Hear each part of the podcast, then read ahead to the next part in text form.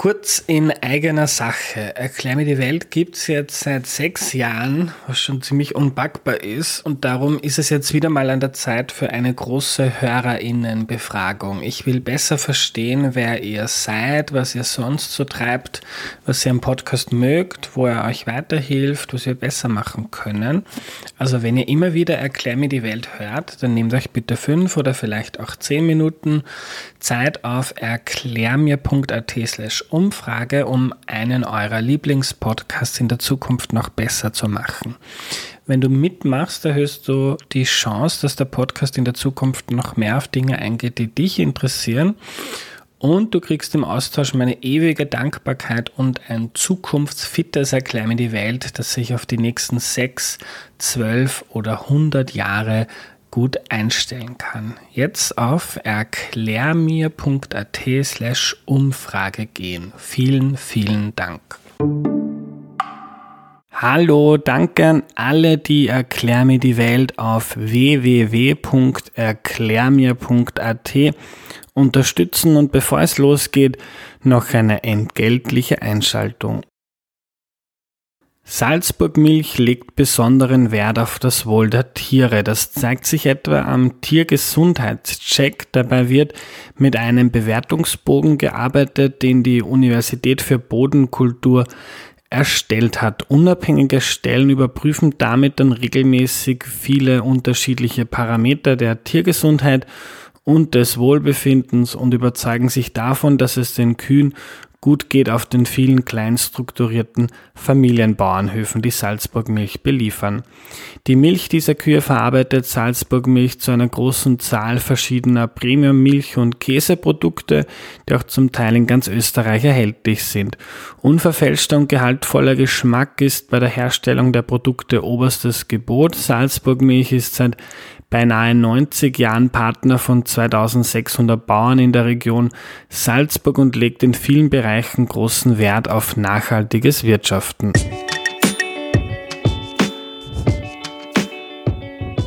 Hallo, ich bin der Andreas und das ist Erklär mir die Welt, der Podcast, mit dem du die Welt jede Woche ein bisschen besser verstehen sollst.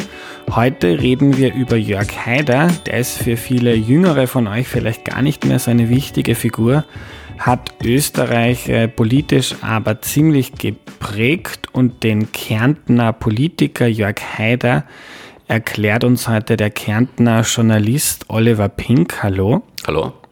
Oliver, du warst schon einmal da in Folge 33, wenn ich mich jetzt nicht irre. Äh, stell dich aber bitte trotzdem noch mal kurz vor. Mein Name ist Oliver Pink und ich bin Innenpolitikchef der Tageszeitung Die Presse. Mhm. Äh, Jörg Haider. Kennen wir alle als Politiker, fangen wir aber früher an. Äh, wo kommt er her? Wie ist er aufgewachsen? Das weiß man über ihn.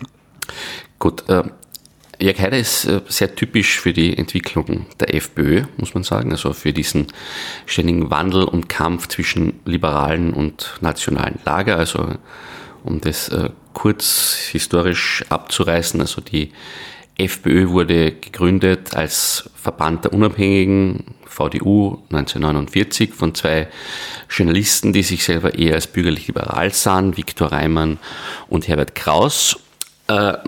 Da ist aber schon die, die Krux dieser Bewegung damals entstanden, weil die wollten einerseits eine Partei für liberale Bürgerliche sein, die mit ÖVP und, und SPÖ, mit dem sie abzeichnenden Proportsystem da nichts zu tun haben wollten, eher wirtschaftlich, unternehmerisch orientiert waren. Auf der anderen Seite wollte man aber auch quasi ehemalige Nationalsozialisten, Wiener belastete Nationalsozialisten ins Boot holen und so eine Art Sammelpartei gründen, eine Ziel war zu, einen, ein, ein demokratisches Ziel, dass man diese ehemaligen Nationalsozialisten eben in die Demokratie hereinholt. Das zweite Ziel war schon ein taktisches, dass man sich über dieses Sammelbecken natürlich eine, mhm. eine breitere Basis schafft, um ins Parlament zu kommen und dort zu bleiben. Diesen Kampf zwischen äh, Nationalen und Liberalen gab es dann im VDU fortan. Es haben sich wie zu erwarten die Nationalen, weil die einfach mehr waren, durchgesetzt gegen die mhm. Liberalen. Es wurden dann Kraus und Reimann rausgedrängt und die Partei wurde 1955 neu gegründet als Freiheitliche Partei Österreichs, als FPÖ. Und was sagt uns das über Haider? So, und das sagt uns über Haider, dass der Haider genau da reinspielt, weil die Familie des Jörg Haider, also seine Eltern, waren ebenfalls äh, Nationalsozialisten, gehörten also dem nationalen Flügel dieser neu entstehenden Partei an. Vater war Bezirks Bezirksparteisekretär und Jörg Haider wuchs eben in diesem Elternhaus auch in diesem Gedankengut auf. Und hat sich damals aber als Student auch im Zuge der, der 68er Bewegung äh, selbst liberalisiert, wenn man das so nennen will, war freiheitlicher Studentenführer. Was hat der studiert, Heiner? Jus studiert, mhm. also Rechtswissenschaften, und galt damals so quasi als der neue liberale Shootingstar der FPÖ, wurde auch von SPÖ-Politikern, also Bruno Kreisky hat auch ganz große Stücke gehalten, auf jeden Fall mhm. getroffen mit ihm. Es gibt ja irgendwie das überlieferte Bonmot, dass der Kreisky gesagt habe, schaut, dass der nicht bei uns ist. Der war dann Sozialsprecher im Parlament, der Heider in seinen Anfangszeiten und galt so als Sozialliberaler, also gesellschaftlich liberal, sozial, also eher SPÖ als ÖVP nahe. Mhm. Und dann kam das Angebot, nach Kärnten zu gehen. Das als Landesparteisekretär und dann wurde er bald Landesparteichef und da hat Jörg Haider eben gesehen, dass in Kärnten der nationale Flügel viel stärker ist und quasi dort den Ton angibt und der Liberale de facto kaum stattfindet. Und Heid hat eben dann wiederum aus taktischen Gründen sofort umgeschalten und quasi auf national gemacht, der vormalige Liberale, weil er eben dort die Mehrheiten sah und aber er auch die Möglichkeit sah, so seine Elterngeneration irgendwie reinzuwaschen. Also er hat dann quasi die, die, die Schutzfunktion für die ehemalige Kriegsgeneration übernommen, auch im Zuge der damaligen äh, Affäre Waldheim, hat sich der Haider so im, im, im Nachhall dieser Waldheim-Affäre als derjenige äh, dargestellt, der jetzt die Kriegsgeneration in Schutz nimmt, hat auch bewusst gespielt mit, äh, was der Strache heute nicht macht, mit so Anklängen an die NS-Zeit, mit Codes, mit äh, Anbiederungen, mit, mit Verharmlosungen, um eben das Signal auszusenden, ich bin da jetzt euer, euer neuer Schutzherr. Hm. Erklär, ganz kurz, Waldheim-Affäre, worum ging es da? Waldheim-Affäre ging es darum, dass äh, die ÖVP gegen die SPÖ den Präsidentschaftskandidaten Kurt Waldheim aufgestellt hat, der vorher UNO-Generalsekretär war. Im Zuge des Wahlkampfs kamen dann Vorwürfe hoch, die zum Teil von der SPÖ äh, auch gesteuert waren, dass Kurt Waldheim in Kriegsverbrechen äh, während des Zweiten Weltkriegs verwickelt war. Dann gab es eine lange Hin und Her mit Historikerkommission und allem drum und dran. Das hat aber dazu geführt, dass die NS-Vergangenheit Österreichs aufgearbeitet wurde anhand der Person Waldheim, weil der Waldheim natürlich alles geleugnet hat. Ich hatte damit nichts zu tun, war nur ein Mitläufer und eben dieser Mitläufer-Mythos wurde äh, anhand der Person des Kurt Waldheim damals äh, thematisiert und, und zum Teil auch zertrümmert. Hm.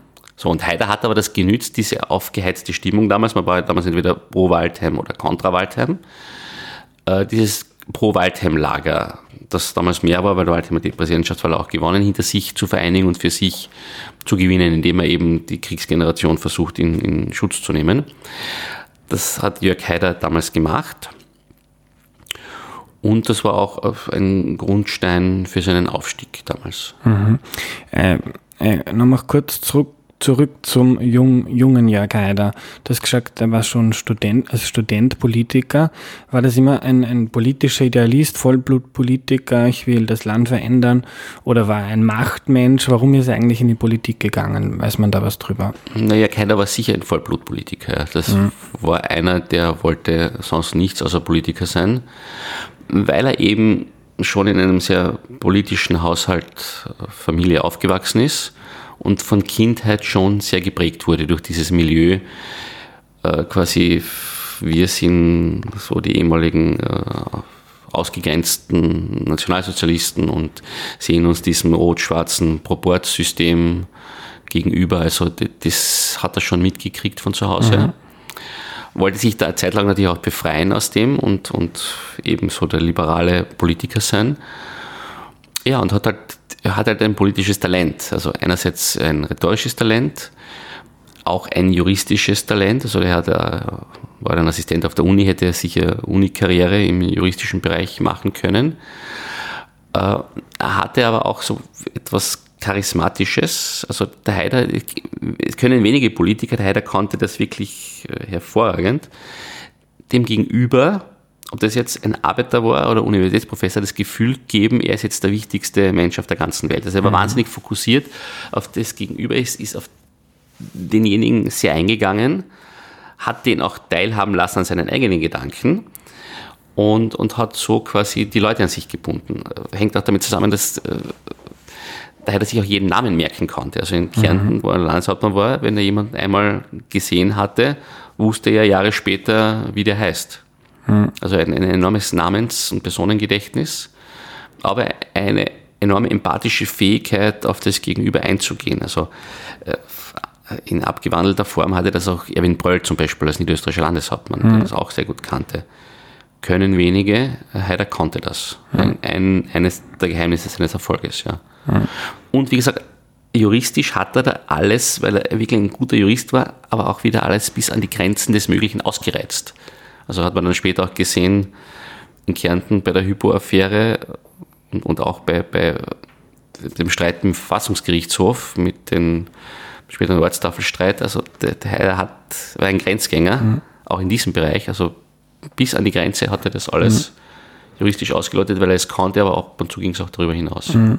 Bevor ich, ich möchte das alles nochmal aufgreifen, aber skizziere mal kurz seine politische Karriere. Du hast schon gesagt, er war Landeshauptmann in Kärnten. Wie genau, ist er das geworden? Was hat er genau. sonst gemacht? Also fangen, wir fangen an, Heiner ging nach Kärnten, war zuerst Landesparteisekretär, dann Landesrat. Äh, die Kärnten wurde damals regiert von einer absoluten SPÖ-Mehrheit. Das war ein, ein, äh, eine große Machtaggregation. Also es ging ohne Parteibuch in Kärnten de facto nicht. Also man konnte äh, Lehrer, Direktor gar nicht zu reden, nicht werden ohne SPÖ-Parteibuch. Also es war äh, ein, ein, starker Machtblock, die SPÖ, und Haider ist angetreten, das aufzubrechen. So als junger, frecher Dagegenseiender. Es gab dann ein relativ ambivalentes Verhältnis zum damaligen SPÖ Landeshauptmann Leopold Wagner, der wirklich ein Patriarch war und ein wirklich ein Machtmensch war und das Land wirklich unter seiner Knute hatte, der dann auch Gefallen fand an dem Haider, ah, wieder so nach der Masche, schaut, dass ja. der nicht bei uns ist. Und Haider hat später gesagt, er hat sich viel abgeschaut von dem Wagner, wie man eben volksnah als Landeshauptmann agiert. Und die haben sich eigentlich, obwohl sie so verfeindet waren, ganz gut verstanden. So. Aber Haider hat es trotzdem genützt, quasi er ist jetzt derjenige, der das macht, was die, F, was die ÖVP, weil sie zu schwach war in Kärnten, nie geschafft hat. Er bricht dieses rote System auf. Und das ist ihm gelungen 1989, äh, einen großen Erfolg gefeiert, war allerdings nicht erster, aber es hat gereicht für eine Mehrheit von FPÖ und ÖVP. Die hat sich dann relativ schnell gefunden und es wurde dann der damalige SPÖ-Landeshauptmann Peter Ambrosius, war der Nachfolger von Wagner, wurde dann abgelöst und Haider wurde Landeshauptmann zum ersten Mal und hat dann sich daran gemacht, das Land schon nach seinen Vorstellungen zu verändern und diesen, diese, diese verkrusteten äh, SPÖ-Machtstrukturen aufzubrechen. Also es gab dann auf einmal äh, auch freiheitliche Direktoren, wo man vorher nicht einmal geahnt hat, dass es überhaupt nicht äh, sozialistische, sozialdemokratische Lehrer gibt. Und es war dann auch so, wie es beim Waldheim war, das war das Land, also Kärnten jetzt schon sehr polarisiert. Man war für den Haider oder man war gegen den Haider. Aber es war eine, eine große Aufbruchstimmung im freiheitlichen Lager, auch im bürgerlichen Lager, muss man sagen, weil der Haider die ersten Stimmen, die er gewonnen hat, waren natürlich alles ÖVP-Stimmen. Der hat die ÖVP einmal abgeräumt, später dann die SPÖ. Und das war der Grundstock seines Aufstiegs. Mhm kurz zum Proport. Das er hat gesagt, er wollte das rote System aufbrechen in Kärnten, hat dann dann hat es halt blaue Direktoren gegeben, das heißt, er hat eigentlich nicht das System aufgebrochen, sondern einfach nur umgefärbt. Es gab noch nicht so viele Leute zum Umfärben, muss man mhm. auch sagen. Also es war in, in, kleinen Schritten. Zuerst, das hat er dann erst später gemacht, in seiner zweiten Zeit als Landeshauptmann. In seiner ersten Zeit als Landeshauptmann hat er eher versucht, äh, so viel wie möglich Leute für seine Sache zu gewinnen war relativ offen nach allen Seiten hin, weil der musste ja Wähler gewinnen von ÖVP und SPÖ. Und zu diesem Machtrausch ist er dann erst gekommen, wie er das konnte, mit satteren Mehrheiten, wo er dann wirklich Erster war auch äh, mhm. bei den Wählern in seiner zweiten Amtsperiode als Landeshauptmann. Mhm. Da gab es dann kein Halten mehr. Das war dann, äh, er war zuerst sehr kurz Landeshauptmann. Genau, bis 91 wurde er dann abgewählt, mhm.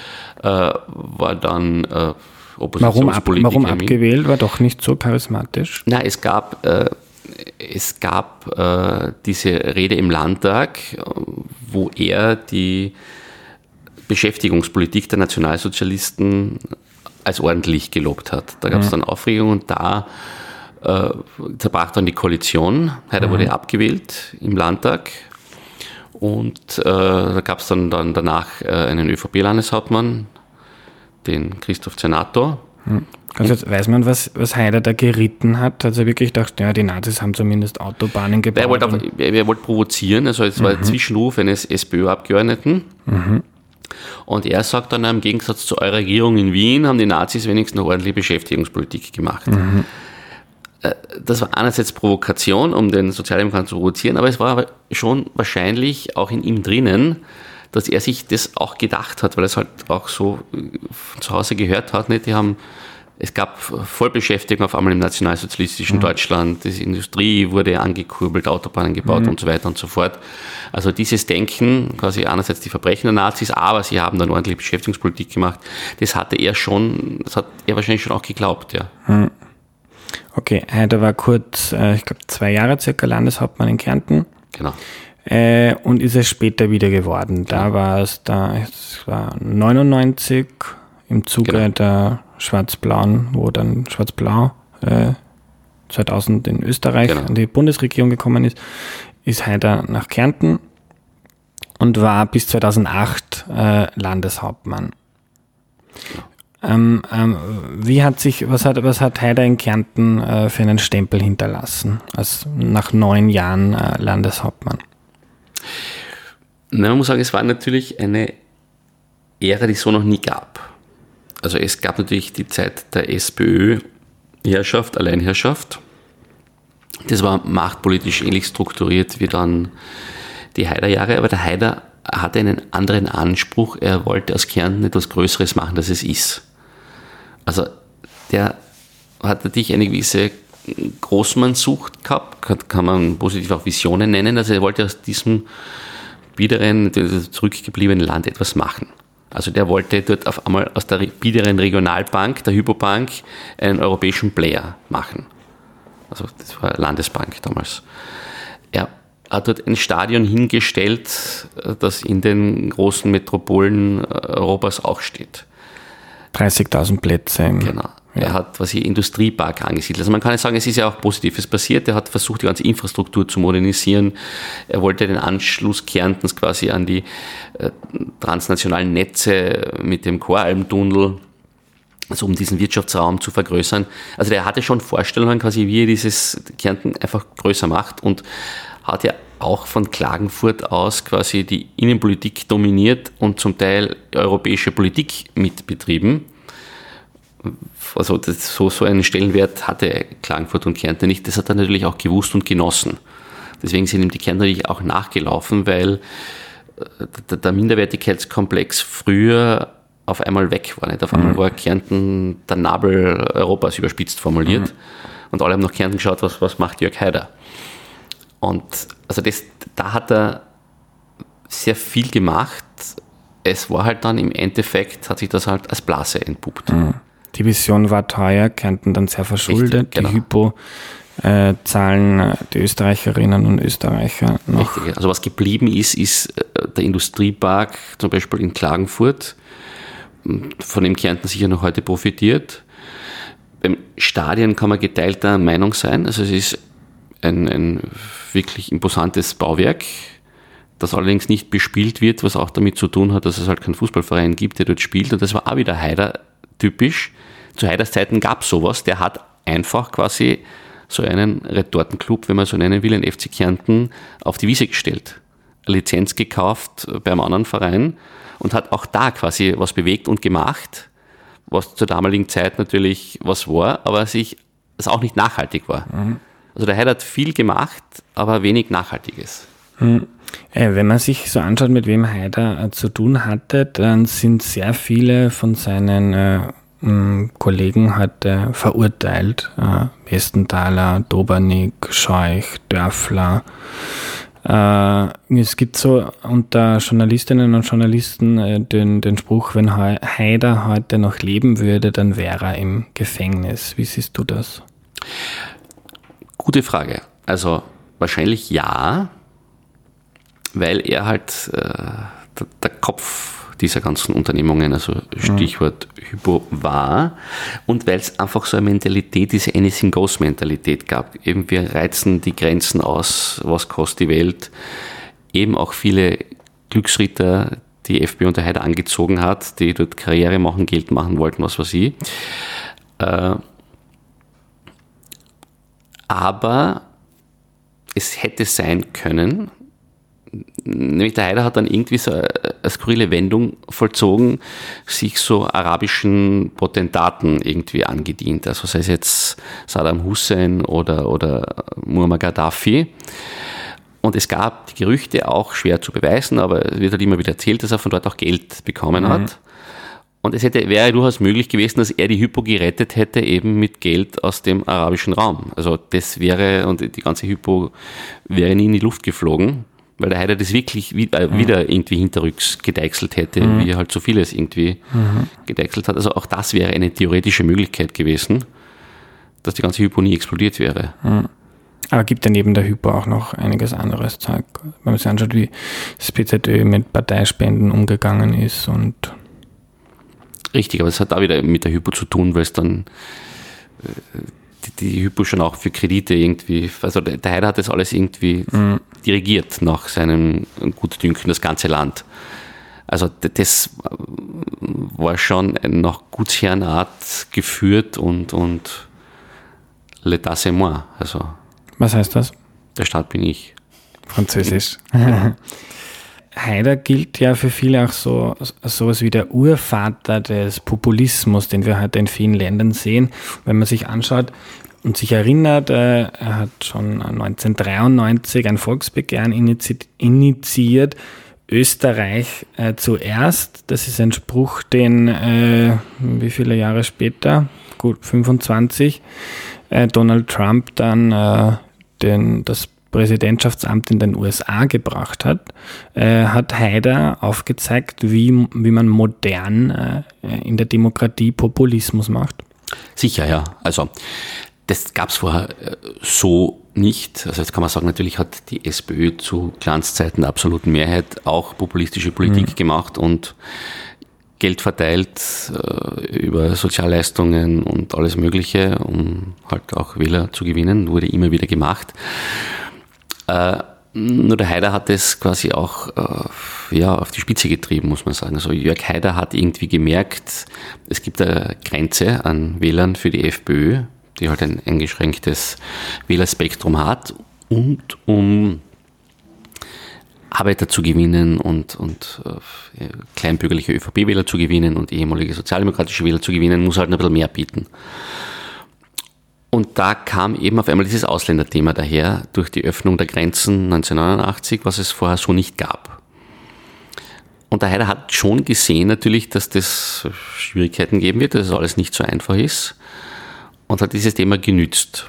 Und jetzt kann man sagen, es ist äh, einerseits typisch Haider, andererseits aber auch ein Problem äh, für die Politik dann insgesamt geworden, dass Jörg Haider das Thema gibt Probleme mit Zuwanderung, nicht irgendwie einfach nur lösen wollte und darauf aufmerksam machen wollte, sondern damit auch Politik machen wollte und Stimmen generieren wollte. Mhm. So, der Heid hat dazu geführt, dass man dieses Thema nicht seriös irgendwie ansprechen konnte in den 90ern, so wie das dann später der Fall war, sondern dass man irgendwie jeder Sorge gehabt hat, der gesagt, na, da gibt es Probleme, dass man irgendwie ins rechte Heidereck gedrängt wurde. Mhm. Weil der Heider das Thema so angegangen ist, dass er das wahnsinnig emotionalisiert hat und, und, und übertrieben hat. Also der Heider ist dann hergegangen, hat ein Bierzelt, dann irgendwie war der größte Heuler im Bierzelt, wenn der Heider über Ausländer hergezogen ist. Er hat irgendwelche Einzelfälle hervorgezogen, der Zuwanderer bekommt so und so viel Unterstützung und das ist ein Wahnsinn und der Arbeiter kriegt nichts und die Pension ist so niedrig. Also der hat bewusst mit dem Thema gespielt, sodass es irgendwie kaum mehr möglich war, über dieses Thema seriös zu reden. Aus einer neutralen Sicht politisch ein Geniestreich eigentlich. Das ja, aber er hat das Klima vergiftet. Mhm und auch quasi äh, es unmöglich gemacht, über dieses Thema seriös zu reden. was ja mittlerweile möglich ist, also vor allem im Zuge der, der Flüchtlingskrise 2015 auf einmal möglich war. Aber früher war das Thema vom Haider besetzt und so aufgebauscht und emotionalisiert, dass es da auch wieder nur schwarz und weiß gab. Also bei Haiders Meinung oder war gegenteiliger Meinung. Aber eine seriöse Debatte für Wider- und, und Schwierigkeiten und Vorteile war eben kaum möglich, weil der Heider das so besetzt hatte als Thema, äh, dass das eben, wie gesagt, schon möglich war. Wobei man jetzt sagen muss, der Heider hatte eben, das ist der Unterschied zur heutigen FPÖ, die FPÖ mit Strache hatte dann weiterhin nur dieses Thema. Mhm. Der Heider hat ja jede Woche ein neues Thema erfunden. Also der hat sich da inspirieren lassen von vielen Seiten gab es äh, Flat Decks auf einmal. Hm. Von heute auf morgen war der heute auf einmal für die Flat Decks. Flat Decks heißt, alle müssen äh, zum Beispiel 20% Steuern zahlen, nicht genau, mehr. Richtig, also das war eine Idee aus Amerika, die hat er übernommen.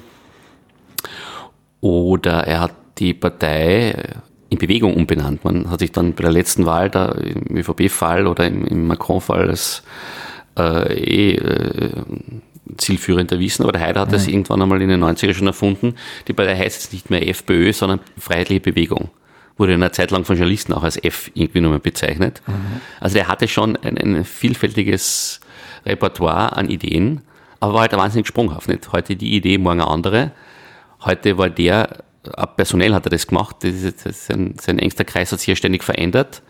Einmal war derjenige an seiner Seite der wichtigste Mann, morgen war es schon der nächste und übermorgen hat es aber wieder der gleiche sein können, der schon gestern war. Mhm. Also er war wahnsinnig sprunghaft, leicht zu beeinflussen und schon ein, ein sehr widersprüchlicher Charakter. Hm. Was mich noch interessieren würde, es war ja teilweise schon sehr schier und, und menschenfeindlich, äh, was, was was Haider mit seinen Leuten in Kärnten gemacht hat, zum Beispiel so Wahlkämpfe wie wir müssen Kärnten Tschetschenen freimachen. Äh, und da gibt's vom Stefan Petzner, der die Wahlkämpfe für den Haider und das BZÖ gemacht hat, gibt's ein, ein Interview in Willkommen Österreich, wo er sich geläutert zeigt und sagt, ja, ich bereue das, das war nicht schön, aber es hat Erfolg gehabt. Also wir haben, ich habe das nicht gemacht, weil ich äh, keine Tschetschenen mag, sondern weil ich weiß, dass die Österreicher oder die Kärntnerinnen keine Tschetschenen mögen und darum haben wir das thematisiert. Glaubst du, würde ein pensionierter Haider, wenn man privat mit ihm redet, auch so auf seine Zeit zurückschauen oder hat der das schon so gemeint, was er gesagt Nein, hat? Er würde genauso zurückschauen, mhm. weil der Haider das ja wirklich auch bewusst taktisch eingesetzt hat. Die haben sich angeschaut, was funktioniert und da waren es relativ skrupellos. Die haben einfach das gemacht, was, was Stimmen bringt. So wie der Heider dann ja später sich auch distanziert hat von seinen NS-Anspielungen und Verharmlosungen und das auch dann irgendwie taktisch äh, zu erklären versuchte und sich dann irgendwie gesagt hat, jetzt sind die Freiheitlichen unterm Strache, die, die bösen Rechten und sich davon distanziert hat, so wäre es auch da gewesen. Also der, der, der Haider im Alter hätte sicher erklärt, quasi wie er taktisch Wahlen gewonnen hat, mit welchen Kniffen und Tricks. Ja. Äh, was mich am Ende noch interessieren würde, das haben wir jetzt noch, gar nicht besprochen, Haider ist 2008 ähm, mitten in der Nacht mit seinem VW betrunken von der Straße abgekommen und gestorben äh, und war davor in einer schwulen Bar sag mal. Äh, Heider war aber verheiratet mit einer Frau und ich habe dann äh, von vielen gehört, als ich in den Journalismus gekommen bin, haben wir alle immer gewusst, der Heider war schwul oder bi, äh, was, was uns im Prinzip nichts angeht, weil das seine Privatsache ist. Äh, ich finde es aber trotzdem interessant, weil es äh, de facto keine konservativen Politikerinnen und Politiker gibt, die sich äh, outen. Mittlerweile schon. Ja. Damals noch schwieriger. Ja. Und äh, aber ist das so beim Heider? War, war er bi oder schwul? Weiß man das? Ich weiß es nicht. Also, äh, also ich habe das nicht gewusst. Es gab immer die Gerüchte. Mhm. Äh, dass wir das jetzt gewusst hätten, wirklich aus erster Hand, also ich nicht. Mhm. Das weiß man auch bis heute nicht. Richtiger. Aber die Gerüchte mhm. gab es damals natürlich immer. Also ich glaube, es gab auch Journalisten, die da nachgeforscht haben und dann entweder nichts gefunden haben oder nichts geschrieben haben, weil man das, weil es halt doch privat ist. Mhm. Und er sich ja nie irgendwie jetzt homosexuellenfeindlich geäußert hätte in der Öffentlichkeit. Mhm. Also das war immer ein Statusgerücht, ja. ja. Danke, Oliver. Bitteschön.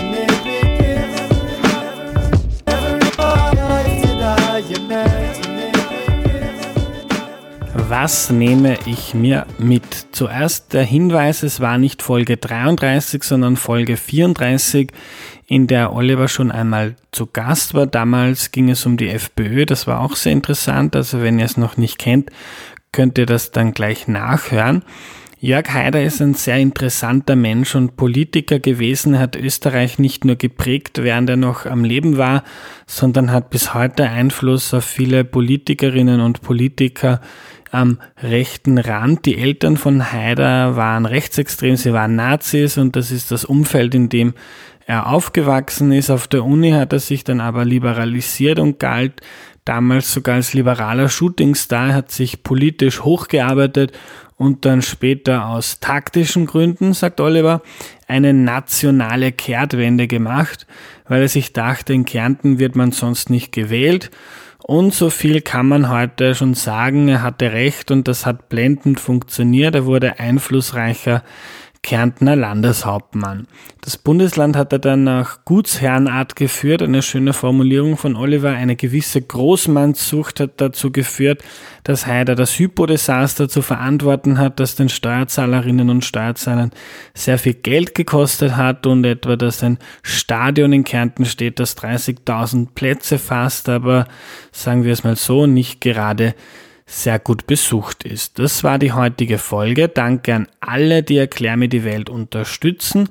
Namentlich genannt werden die neuen Unterstützerinnen und Unterstützer wieder im Februar. Ich bin nämlich noch auf Urlaub und nicht in Österreich. Es kommt aber trotzdem jede Woche eine Folge, denn ich habe sie alle im Vorhinein aufgenommen, geschnitten und einprogrammiert. Wenn du Erklär mir die Welt schätzt, schau mal auf www.erklärmir.at vorbei. Dort kannst du mich und das Projekt unterstützen. Bis zum nächsten Mal. Tschüss.